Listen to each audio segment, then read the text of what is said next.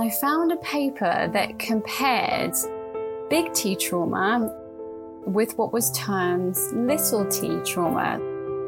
And so directly compared individuals that had experienced big T with individuals who experienced little t. Growing up in a household where there wasn't abuse, but there wasn't much love. Other things like low grade bullying at schools, things I called frenemies, people that you think you're friends, but actually there is victimization there.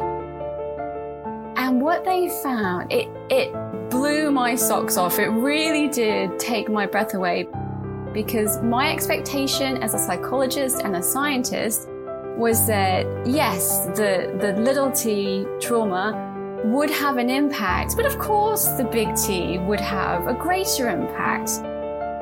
This study found that no, my hypothesis, my prediction was wrong. It was not supported by the evidence.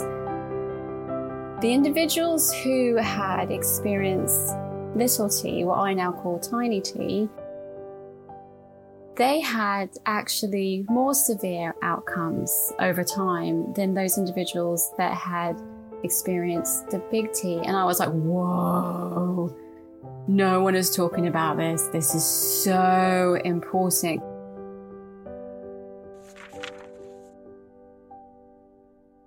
So I say, be more cat. So, so I'm, I am a cat lover, but I, I do watch my cat and I think, wow, you know, you just take everything as it is with curiosity. So think about your own experiences, but also your, your present challenges with a sense of curiosity and just see how that feels different. Does that feel different? And of course, these things, again, are skills and it can take some time to be comfortable with that, but have a go. My name's Dr. Gary Crotaz, and I'm a coach, podcaster, and award winning author of The Idea Mindset, a book about how to figure out what you want and how to get it. The unlock moment is that flash of remarkable clarity when you suddenly know the right path ahead. When I'm in conversation with my coaching clients, these are the breakthroughs that are so profound that they remember vividly where they were, who they were with, what they were thinking when their unlock moment happened. In this podcast, I'll be meeting and learning about people who have accomplished great things or brought about significant change in their life. And you'll be meeting them with me. We'll be finding out what inspired them, how they got through the hard times, and what they learned along the way that they can share with you. Thank you for joining me on this podcast to hear all about another Unlock Moment. Hello, dear listener, and welcome to another episode of the Unlock Moment podcast. I met today's guest a few months ago at a major national well-being event and was struck by her ability to make complex psychology simple in helping people to understand and deal with life's tricky problems. Dr. Meg Arroll is a chartered psychologist, scientist, and author with a specialist focus on behavioral psychology related to health and wellness, invisible or misunderstood illness, and everyday trauma. She's published widely in peer reviewed journals and written seven books on topics ranging from chronic fatigue to emotional eating. She works on a one to one basis with individuals, in corporate settings to improve health and performance, and as an advisor to brands and the media. She's a regular contributor to publications such as the Daily Mail, Psychologies, Women's Health, Cosmopolitan, and many others, where she translates complex scientific theories and research for public dissemination. Her latest book is called Tiny Traumas When You Don't Know What's Wrong but nothing feels quite right. I'm fascinated to learn more about the journey she made to focus in on tiny traumas and the unlocked moments of remarkable clarity that helped her to shape the path ahead. Let's dive in. Dr. Meg Arroll, it's my very great pleasure to welcome you to the unlock moment. Gary, thank you so much. It's my great pleasure to be here and, and to continue our discussion, which we, we did start in that green room at, at the event. So thank you. Fantastic. I'm really looking forward to our conversation today. Now, I was struck by what it says at the top of your website. I'm a psychologist, but not as you might imagine. What does that mean for you? So over the years, I have um, I have a little bit of a bugbear sometimes with the way that psychologists are portrayed within the media, in terms that it's it's quite um, it's quite old fashioned still, isn't it? So the clipboard, the couch, um, you know, the the patches on on the elbows, that that kind of thing, and, and lots of beards. Gary, lots and lots of beards. But actually, psychology um, has come a very long way. And really, as psychologists, we take um, an approach of collaboration. And so I would say I'm the psychologist next door. So of course, fully trained and qualified, but it is much more of a conversation and less intimidating. I think that there are many barriers to seeking out psychological support. And some of those can be with, with our expectations of what a psychologist and what psychology is. And I would like to break down some of those barriers and think about it more as a very structured and professional collaborative chat often. And many of my clients say, say to me, you're not what I was expecting. And I always take that as a huge compliment. no elbow patches to be seen. Now, beginnings are important. Mm. And in my exploration of the unlocked moment, I'm discovering how this next question is an important lens on people's deepest underlying sense of purpose. Mm. Where do we need to start in your story to understand the person you are today? I think that's a very very difficult question, but an amazing question in itself. And, and aren't the best questions always the tricky ones too? So some some very personal information. My my father, uh, who is sadly no longer with us, um, we lost him during COVID, but uh, he had uh, bipolar disorder, and he was uh, undiagnosed and misdiagnosed for for a long time, and he he did try to take his own life when I was fourteen, and I do remember I do remember that day very very vividly uh, to see the ambulance outside the the door and to think that it was our neighbors who were a bit older and perhaps they had a fall or something. And then to see that, to see that it, it was him, but not just that moment. It really was the lack of support that we received as a family to try and cope with what had happened. And things are much better. We have moved on quite a bit, particularly with very severe psychiatric conditions like bipolar disorder. But I really felt that we were at sea. We were very much at sea. So that was a pivotal event in, in my life, without a doubt. Mm. And such an age for that experience. I mean, often when I talk to people and they're sort of you know, post puberty, but sort of early to mid teenage years, it's such a key time, mm-hmm. you know, and when, when, when they have, you know, your kind of experience or parents going through divorce or things like that, you know, it's something that really often shapes people, mm-hmm. you know, and I've heard that with other people that I've talked to here, but also in coaching, I often hear people talking about that kind of, you know, sort of 12 to 16 years. Did it shape your career journey, your career path, do you think? I think I was always fascinated in understanding the mind. And I remember being a, a, little girl in Arizona where I grew up before we moved to the UK, probably seven or eight, and sitting alone on a swing in the middle of a desert because Arizona is, is a, is a desert and actually having what we would probably call some metacognitions now thinking about what I was thinking and being fascinated by that.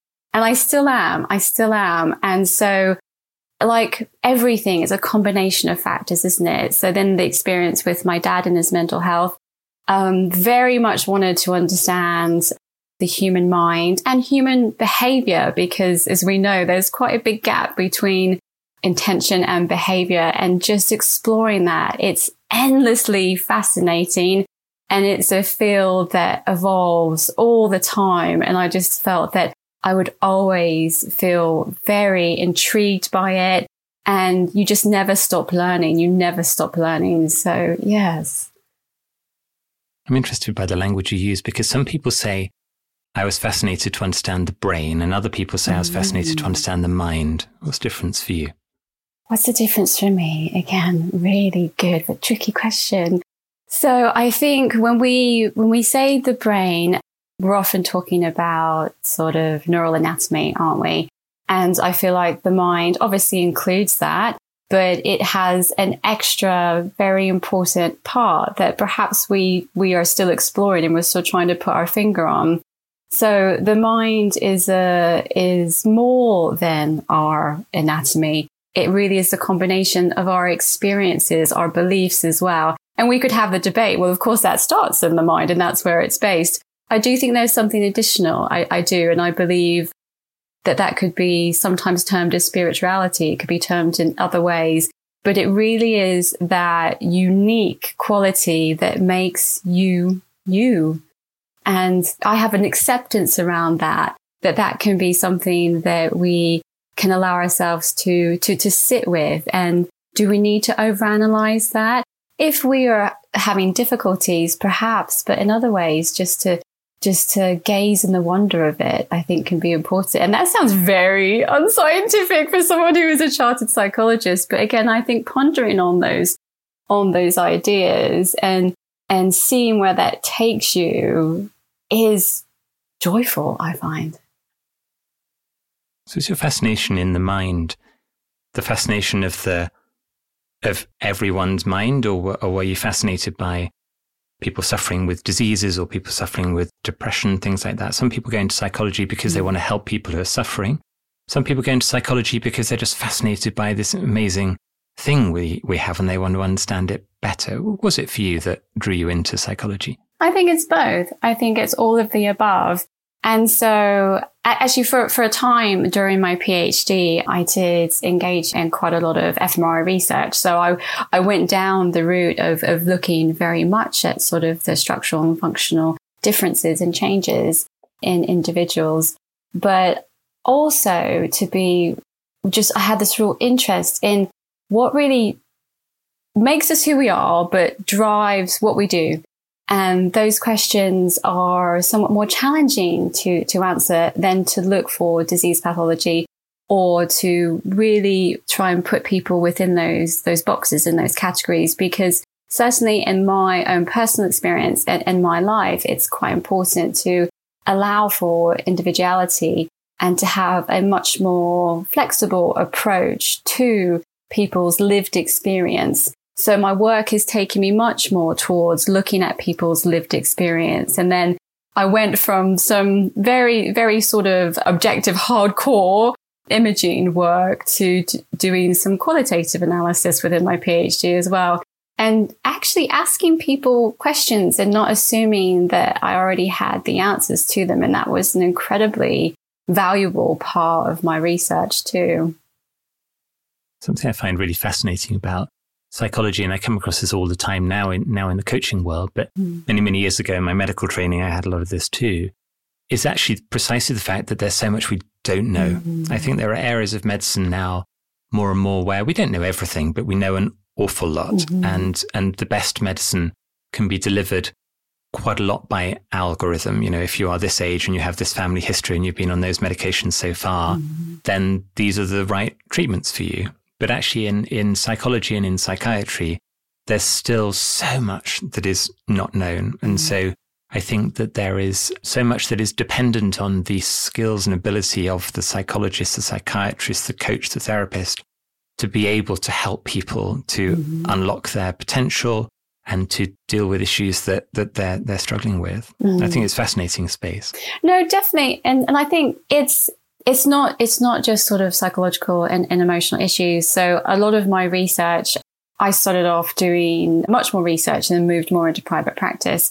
And so my research was on at the time what we termed as medically unexplained conditions. So there are conditions that had physical symptomology, but often they were very psychologized, as we would say. I, I spoke with so many participants and patients that would say, you know, I've seen I've seen a doctor and they've said it's all in my head, and I don't understand that because I'm having physical um, manifestations, uh, you know, physical symptoms that are very, very real to me and very, very debilitating. So some of our work was really to to look at how how did those experiences of not being legitimized in your medical journey but also having that stigma attached how did that impact your condition?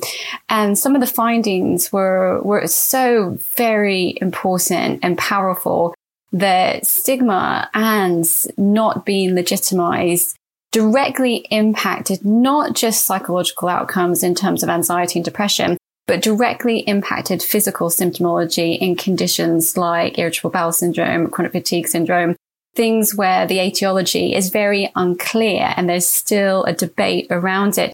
Now, that was 20 years ago, so we have come further in our understanding of these conditions too.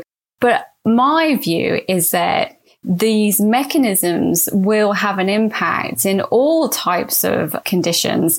And so even where there is a clear cause, where there is clear etiology, if you do not have that support, that understanding from others, it will impact your lived experience. So those were some key findings in my early research career that I really did take forward. And, and they have been themes that have come up in all areas of my work as well.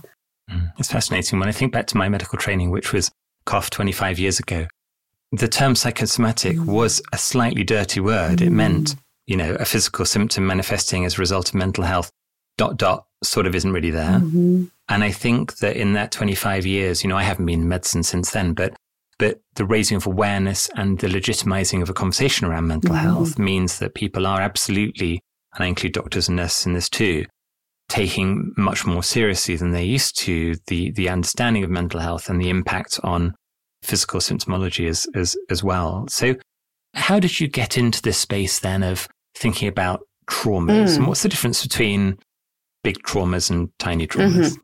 So, and that's actually related to some of this research that, that we were conducting at the time. And Gary, as you know, as, as an academic, um, you will do your research, but you will also teach. And, and I, I, I loved the teaching. And one of the modules I was a lead on was a third year module. Uh, so it was an elective and it was called the psychology of physical illnesses. And we knew at the time that that was a, a little bit a little bit out there. And we, we really named the module that to draw our students in. And we were always oversubscribed, actually.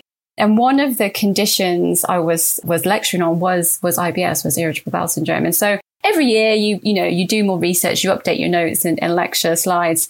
And I was thinking about some information that I'd known for a long time around trauma and physical health outcomes and how Big T, major trauma, so living through a natural disaster, a war, early life abuse, these sorts of things, there, there is an association with poorer physical health outcomes later in life. And I just want to caveat that though, that we do have very effective treatments for people that have experienced big T trauma.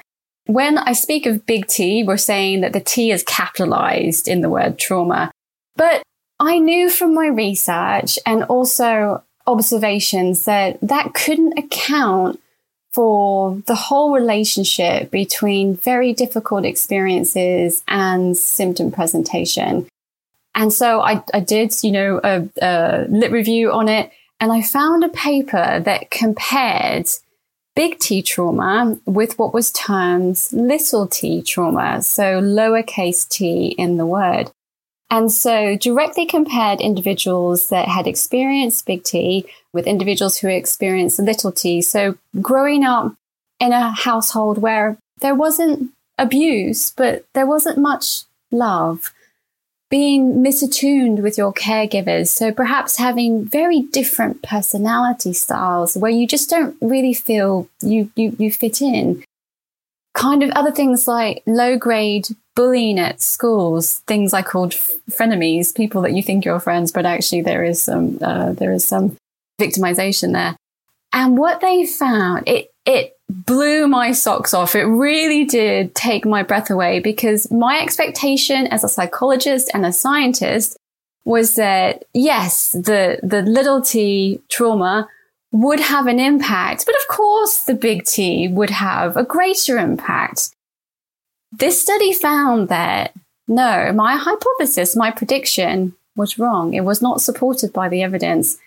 The individuals who had experienced little t, what I now call tiny t, they had actually more severe outcomes over time than those individuals that had experienced the big T. And I was like, whoa, no one is talking about this. This is so important. Because when we think about trauma, those low grade cumulative types of trauma are actually more frequent. And I was like, we've, we've missed out this huge, huge area of mental health and trauma. And it stayed with me. That study stayed with me for the rest of my career. And then when I was working in private practice, what I was seeing on a daily basis really was this tiny T type trauma. And what my clients would say to me, first of all, Meg, I don't know why I'm here. And they would almost back out of my consultation room and nothing really that bad's happened to me. You know, I shouldn't be here. I shouldn't be feeling this way. And then when we were exploring, exploring their life course, always there were these incidences of, of tiny trauma and and there would be a constellation of tiny trauma, sometimes mixed with big T, sometimes mixed with major life events. But when we were doing our work together, just having a label for that experience and having that validation that these things can be small, but do often have a big impact was so valuable within my work. So I'm fascinated in these unlocked moments of the moment mm. of figuring out. And I think what, what you're describing is really interesting. I think there's this idea of something suddenly became clear mm. that immediately afterwards felt in some ways really obvious. Mm-hmm. But, before that moment, you hadn't seen at all. And, and maybe you felt, well, no, there's anybody else in, in my field really seen this before. Do you remember where you were when when that breakthrough moment happened? Yes, I, I do. I was in my incredibly hot office in the University of East London because we had terrible air conditioning. It was those, you, you know, you know those um, ones that you stick the hose out the window, and it didn't work at all. With my lovely colleague, and we were sweltering, and I was sitting in my office, and, and you know, I said to her, I said, "Look at this study. I wanted to talk to her about it." But she was really busy doing some marking. And I was like, this is so important. And then later I discussed it with my co-leads on, on the module and they were also very excited by it too. But then when we did some more searching, it is something that has been relatively ignored within the scientific literature base and really hasn't been, been studied as, as much as perhaps one would ex- expect. So it, it was those things that really did did stick with me and I've pondered that. I've, I've, I've discussed it with numerous colleagues why that would be. And one of the conclusions we've come to is psychology is actually a relatively new discipline. It, it is new and it takes time for us to research lived experience, especially, but also, when uh, area of study starts, we do naturally focus on the most severe events, the most severe cases. And so if we take those two things together, that we kind of look at, at, at the, at the worst, but also that we're still quite new, it is a natural evolution. And we have done so well in the past 20 years to be talking about mental health more, to raise awareness about mental health more. And I feel now is the time to have that more nuanced conversation around trauma to be able to validate people's experience, but not, not just that. And it's not just because it's very important, but to be able to really supply people with, uh, with tools, with their own personal toolkit to be able to manage tiny traumas, but, but also to, to really self coach. And coaching psychology is an area that I, I work in and that I really, I, I adore because it does aim to tool people up to be able to manage what will come in the future. This is fascinating. I'm asking you this question for a reason. At that moment in that hot room with the air conditioning, it wasn't working, and you had this breakthrough moment, how long had you been doing psychology in your career at that point? So by that point, oh gosh, Gary, this is a long time ago. At that point, I was still an early uh, career researcher and an, and an academic. So, but because I had completed an undergraduate degree, a master's, a PhD, I had actually been studying psychology for a long time. So by that point, I'd probably been in the field, including all my studies for a good 10 to 15 years by that point. And what surprised me so much is I'd never come across it before. I just, if that's why it felt like such an unlocked moment because I hadn't seen that anywhere before. And, and I hadn't been taught it as an undergraduate or postgraduate. This was in none of my own lectures. And it felt like such, such a, a missing link, as it were. Hmm. So here's the thing. So I, I'm interested in finding patterns in people's unlocked moments. Mm. And there's one that's coming to mind for me It's a very early episode of the Unlocked Moment podcast with Nazar Bhatti and Mariko Cantley, who are professional ballroom dancers. Completely different context. And they describe their unlocked moment. After 30 years of professional dance training, they went to Italy and their teacher said, You're not on balance. And they went, What do you mean we're not on balance? We're professional dancers. We've been doing this 30 years. We're on balance. And he went, No, you're not on balance. You need to move forward another two millimeters. And they suddenly went, Oh, that's different. Wow. And their unlock moment was somebody telling them that sort of they didn't know how to dance and they needed to shift and they needed to do something slightly different. And it wasn't a new thing they were doing for the first time. They've been doing it a long time. Mm. They've been doing it a long time and nobody had shown them that mm-hmm. up to mm-hmm. that point. And mm-hmm. I said to mm-hmm. Mariko, How do you feel? And she said, Angry. She said, I was furious on the bus on the way back to the hotel after that lesson. Not furious for him telling us, but furious that I hadn't seen it before. Because mm-hmm. I felt like once I knew that, it was so obvious mm-hmm. that we mm-hmm. weren't on balance before and now we're on balance. And I see this a lot in, particularly as you describe, in emerging disciplines. Mm-hmm. You know, something like dance is actually something that is constantly evolving. You know, what we know in dance is a little bit like what we know in psychology. It's loads, but there's loads still to, to understand. And so there's an opportunity for people to go, here's a thing that now I've told you seems so obvious. I think also in the medical field of the guy that discovered that stomach ulcers were created by a bacterium mm. and everybody thought it was stress. Mm-hmm. And he went, no, I think it's bacterium. Mm. And they went, no, it's definitely stress. And the entirety of global medicine is based on the fact that we help you to reduce your stress, to reduce your stomach ulcers. And he went and drank some of his own stomach acid and cultured his bacterium out of it.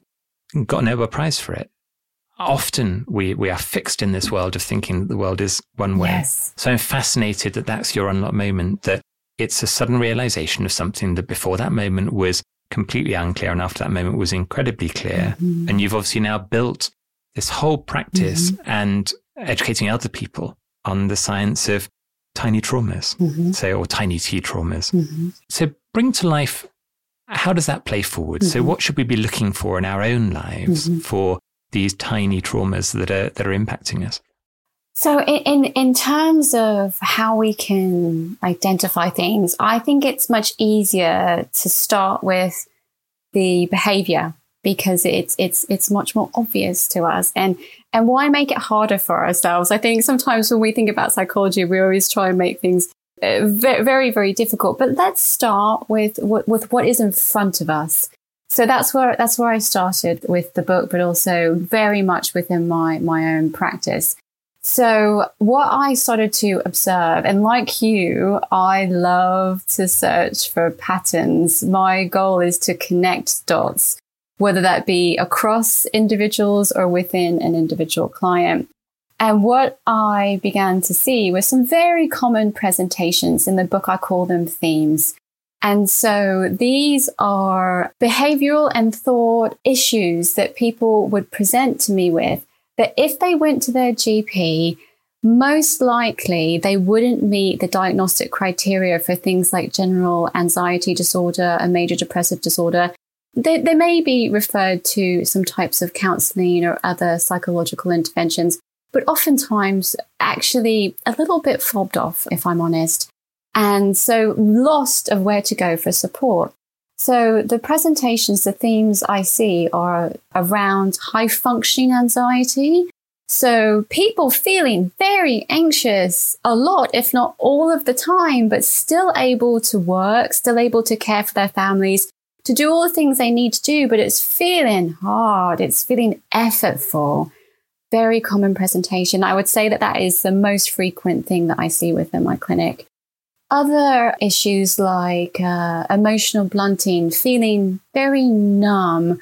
So, not feeling depressed. And again, a, a phrase that I hear quite a lot in my clinic is Dr. Meg, I'm not depressed. I know I'm not depressed, but I just don't feel much of, of anything. So, not very severe low mood, but certainly not feeling, you know, joy, not feeling a sense of excitement, feeling pretty numb. Other things that are very much behavioral patterns in terms of emotional eating, difficulties with navigating life's transitions, sleep problems are huge things.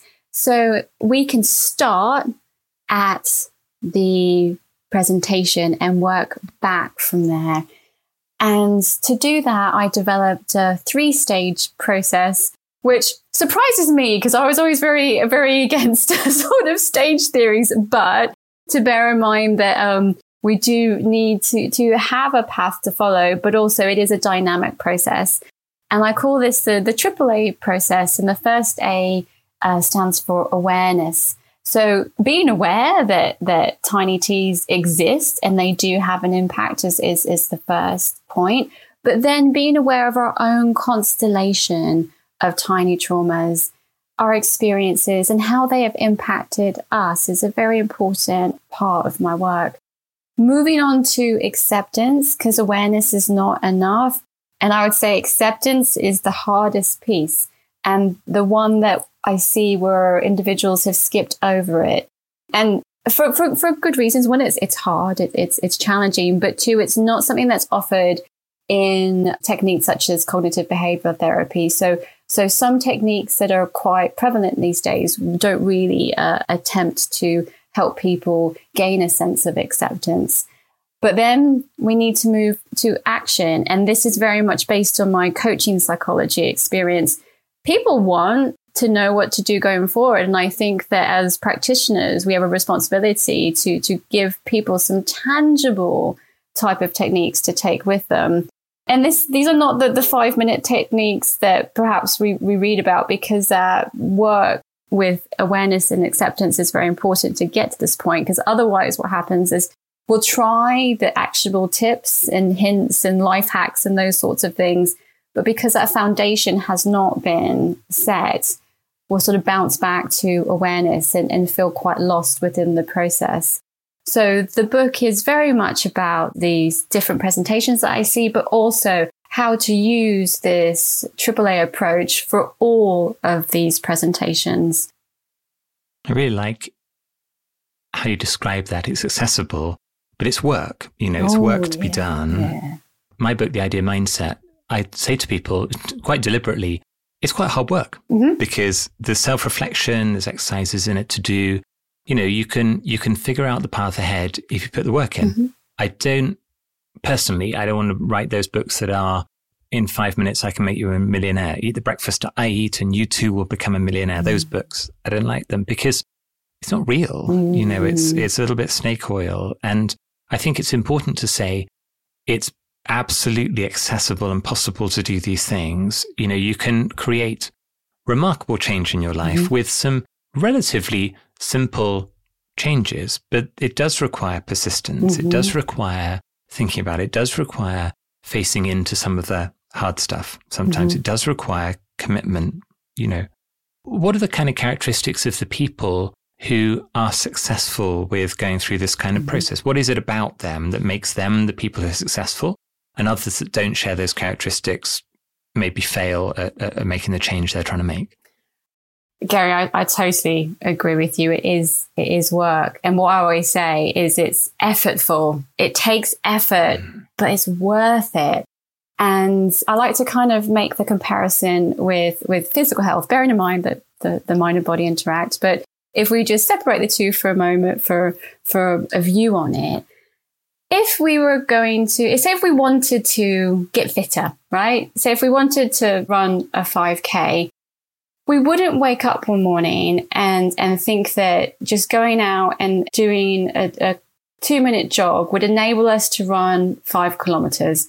We would know intuitively that to be able to run 5k from not not really doing much running, we would need to train and it would feel like work. It would feel effortful. But we would get there. We would. And it is the same with psychological, mental and emotional health. And this is a sea change that is happening. It really is. And it really is starting to happen though. So I feel very heartened around it. That understanding that of course it's going to take some work. Of course it's going to take some time. So people that do tend to be able to work through the process, there are some important correlates here. Now, one is having support I feel that we put far too much onus on the individual, which then leads to a sense of blame, self blame. I haven't, you know, I, it's me. There's something wrong with me that I can't do it. We are social creatures. We are designed to live and exist in groups. When we have the support of others, we can resource ourselves and we can actually make the process attainable. So I, I do want to make the point that to to think about the context of an individual too. And sometimes we can't change all that, but sometimes we, we can tweak it. So being able to resource in terms of other people and other areas of life and to really have that commitment because it can feel not just hard, it can feel painful. It can feel painful. Have the commitment to work with it, to work through it, is incredibly, incredibly important. And also, I think it is something to do with us as practitioners. We are helping people to heal and to recover just as a medical doctor, Gary, would. And so again, if we were to break our leg, um, we wouldn't expect to know how to, to fix it. If someone's been through a challenging time, why would we expect that individual to know innately how to recover from that? It is our job as practitioners to offer people the techniques, the methods to be able to recover. So I want to very much say that it is all of our responsibility to, to really help each other to be able to live a life that is more full of vitality and very much that sense of grounded peace. And it shouldn't all be placed on the individual.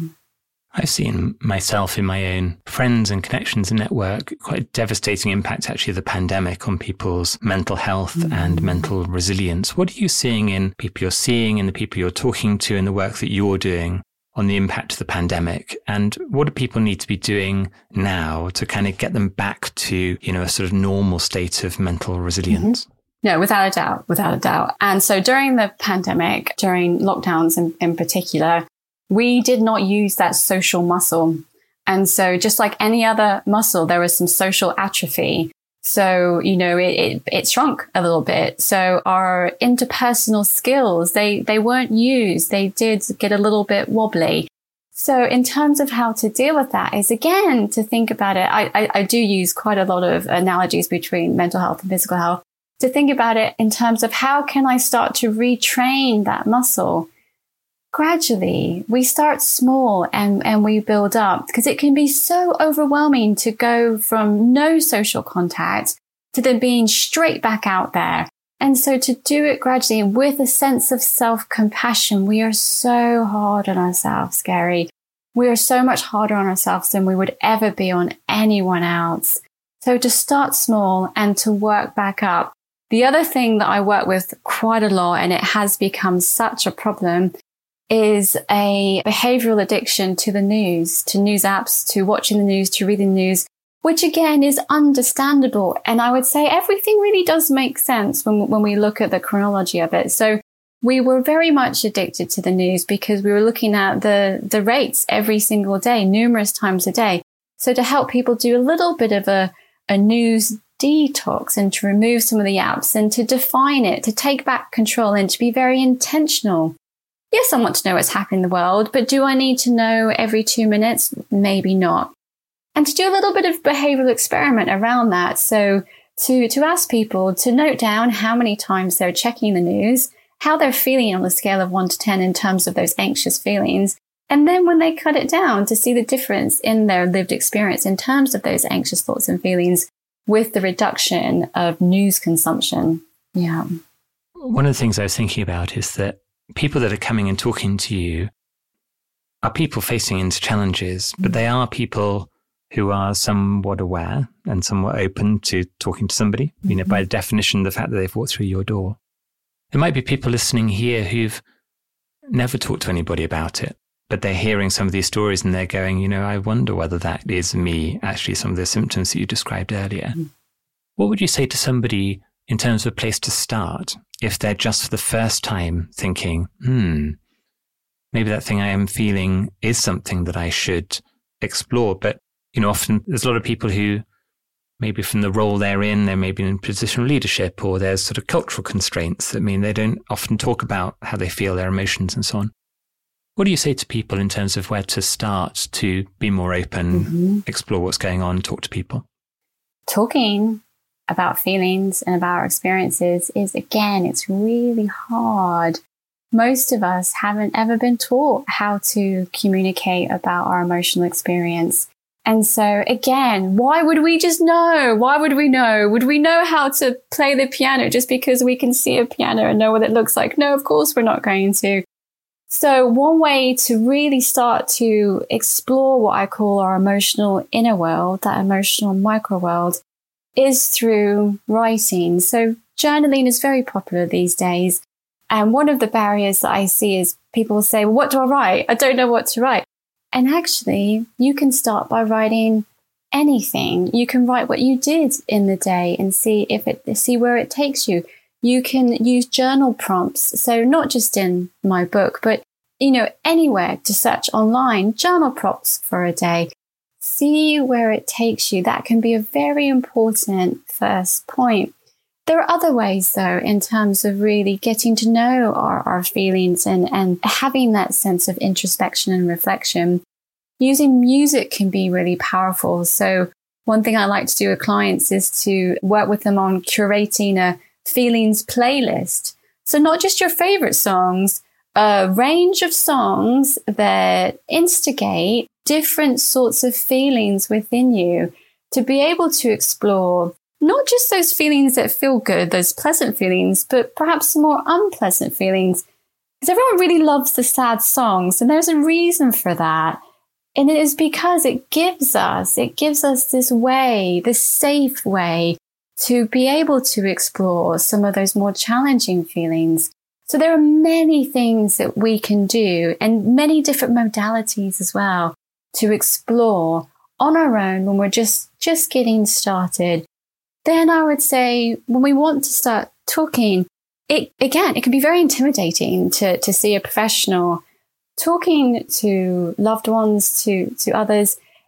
When we are walking is a really good start. And we call that walk and talk shoulder to shoulder or eco psychology, taking the four walls away from that and just being able to start a conversation where you're not face to face with another human being is much easier. It's quite confronting to look somebody in the eye and actually that triggers a fear response within us. So having some conversations whilst walking, I had a client that said to me once, you know, Meg, that my most important conversations are always in a car with my children. And because we're not directly looking at each other. So kind of in the same, same way with when we're talking about detoxing, perhaps from news and social atrophy and all these things, I always start small. So when we're thinking about talking about difficult experiences, start with things like journaling, with music, build up, see where that takes you.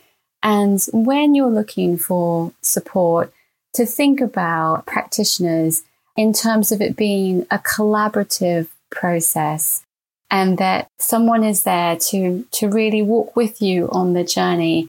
And it is very much about that interaction. You make me think of the episode that I recorded recently with my mentor coach, who's called Claire Pedrick, master coach, and she goes on very long walks. She does walks the Camino in Spain, that kind of oh, thing, wow. hundreds of kilometers. And she said, if you walk alongside someone for long enough, eventually they tell you why they came. Oh, wow. But it's not necessarily on the first walk or the second mm. walk. And she said she was walking with somebody she was thinking of, and she said at the seventh walk, she told me why why she was there. Mm. So that, I, that's it, it's really resonant with what you just said, actually. When you were writing this book, Did you learn anything about yourself? Well, Gary, I would say that I learn something about myself in every single session I have with a client. I often say I, I, I may get more from it than, than my clients do. So certainly with the book as well, as well, w- without a doubt. So I'm in the book, you know, there, there are some of my own personal tiny T's in, in the book in interweave. So without a doubt, it was incredibly helpful to me. What was also helpful is that that kind of unlock moment had been with me for so many years to be able to get all of this information down on the page. It was so cathartic. It was so helpful, useful to me. And when I spoke to my agent about it, I said to her, I'm going to write it anyway. I would love, I would love it to be published, but I'm going to write it for, for me, for my personal progress, but also for, for my work. And even if I give it to clients to have as a reference, that is enough because I wanted to get these ideas down on a page and put them into a structure that made sense for me and my work. I love that. And again, a pattern is some people with their unlock moments, the time between having the unlock moment and what they finally do with it can be a really long time. Dr. Richard Oshibanjo, who recorded he's a world leading coach and chief of staff at Intel, said he knew at 18 that he wasn't going to be a chemist the rest of his life, but at 28 was the first time he could tell his dad that he was he was going to leave his PhD and go into business. Mm-hmm. So it was a 10 year gap, um, and it's quite common because at the time you know you're ne- not necessarily ready to do something with it, mm-hmm. and you're now in a place to put it together in a book. And I personally really resonate with idea, that idea of going. I have to put it down on paper, mm-hmm. even if nobody buys it. Mm-hmm. But it's it's a really powerful process. So if people have heard this conversation or people read the book and you you want them to do one thing coming away from that, word, what's one thing people can take away from this idea of tiny T traumas to change what they're doing, change the way they think, change their life? So my, my one thing would be to to think about tiny traumas in a mindset of curiosity rather than self-criticism. As I say, that's one of one of the, the big areas that I work with. So I say, be more cat. So, so I'm, I am a cat lover, but I, I do watch my cat and I think, wow, you know, you just take everything as it is with curiosity.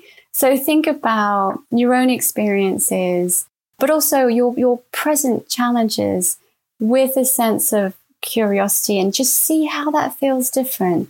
Does that feel different? And of course, these things again are skills and it can take some time to be comfortable with that, but have a go. I love it. And I love how you put things into such an accessible form that people can take these ideas and take them away and do something with them. Dr. Meg, how can people find out more about you and the work that you do? My website is drmegarroll.com. Also on all the normal social medias, Dr. Meg Arroll. The book is available on the, you know, the, the big online sales platform, but also in physical bookstores in Waterstones in the UK. It's beginning to come out across the world as well. So yeah, so many, many avenues. And if anyone out there would like to share their experience on, on Instagram, we have quite some, some good conversation about it. And my goal really is to have, have this conversation about this low grade cumulative type of trauma to be able to be able to, to validate and in a sense normalize this for, for us all. Because what I find is people do feel a sense of, of shame for for having difficulties when they feel like it hasn't been all that bad. But actually, if something has impacted you, then it is important. Oh, thank you. And I can, and I know that so many listeners out there listening to what you say are going to feel heard, actually, for what you've just said. I really appreciate that. The unlock moment is that flash of remarkable clarity when you suddenly know the right path ahead.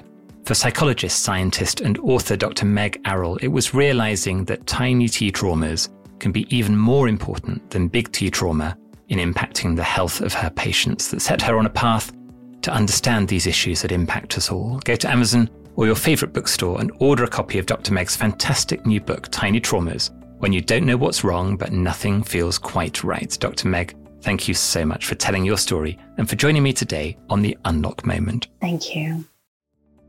This has been The Unlock Moment, a podcast with me, Dr. Gary Crotaz. Thank you for listening in. You can find out more about how to figure out what you want and how to get it in my book, The Idea Mindset.